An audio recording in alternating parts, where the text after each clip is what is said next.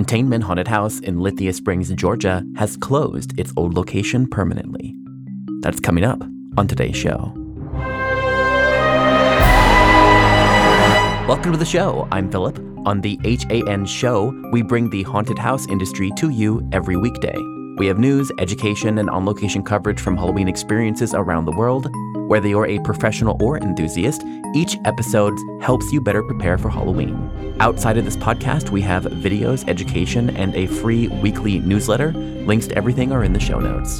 Containment Haunted House opened its Lithia Springs location in 2016. The haunt is made from shipping containers, with each container acting as a different scene. The containers are all strung together and guests walk between them.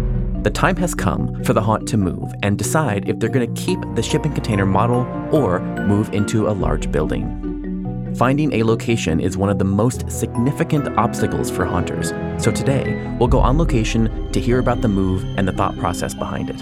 Elsie Acuna went on location to report the story, so I'm handing it over to her.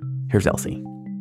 My name is Joey McCollough. I'm the general manager and one of the owners of Containment Haunted House. So this weekend is our last opening nights for this location. We've been here uh, since 2016, uh, and the time has come to where we are needing to pick up and move to a new location due to just land situations and everything. Uh, so we are having one last hurrah and doing it one more time here before we pick up and start tearing down.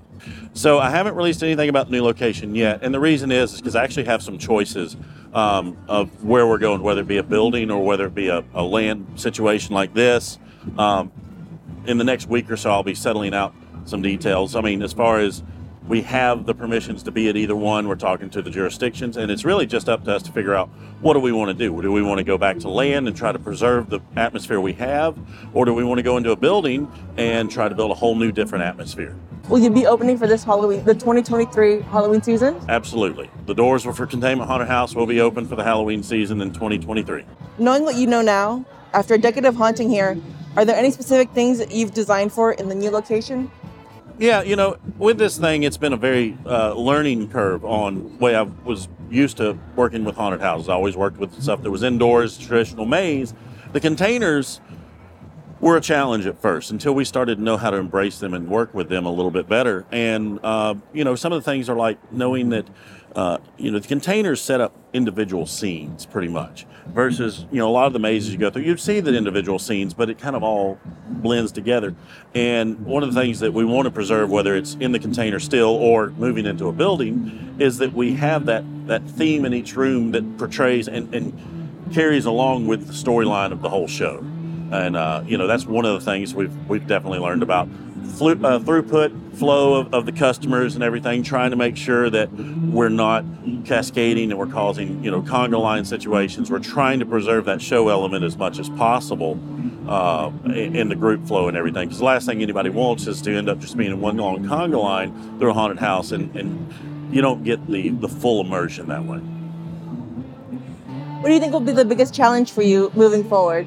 Uh, the biggest challenge facing us ahead of right now is just the the, the, the packing it up and actually getting it trucked out and moved to the new location. And uh, design wise and everything for, for all of our options, we've been working on that for a little while now. We knew that there was a potential that we were going to have to move, so we were already taking the proactive steps on the front end and waiting until that time where we knew or heard a definite. So, design work wise, we already have those laid out. Um, so now it's just the manual labor part of, of packing everything up, getting everything moved, and then just kind of reassembling everything and trying to do something new and creative with it versus what we've had here. Today's episode was edited by me, Philip Hernandez, with post production by David Swope and original music composed by Chris Thomas. Support for today's episode comes from Gantom Lighting and Controls. Gantom illuminates attractions worldwide with the world's smallest intelligent spotlights. From Dark Hour to Netherworld, Super Mario Land to Hagrid's Bike, Gantom goes where other fixtures can't. See what you're missing with a free demo? Sign up at gantom.com slash demo. That's gantom.com slash demo. The HAN team includes Daryl Plunkey, Emily Louise Rua, Megan Spells, Gavin Burns, and Omni Adventures. Until next time, stay scary.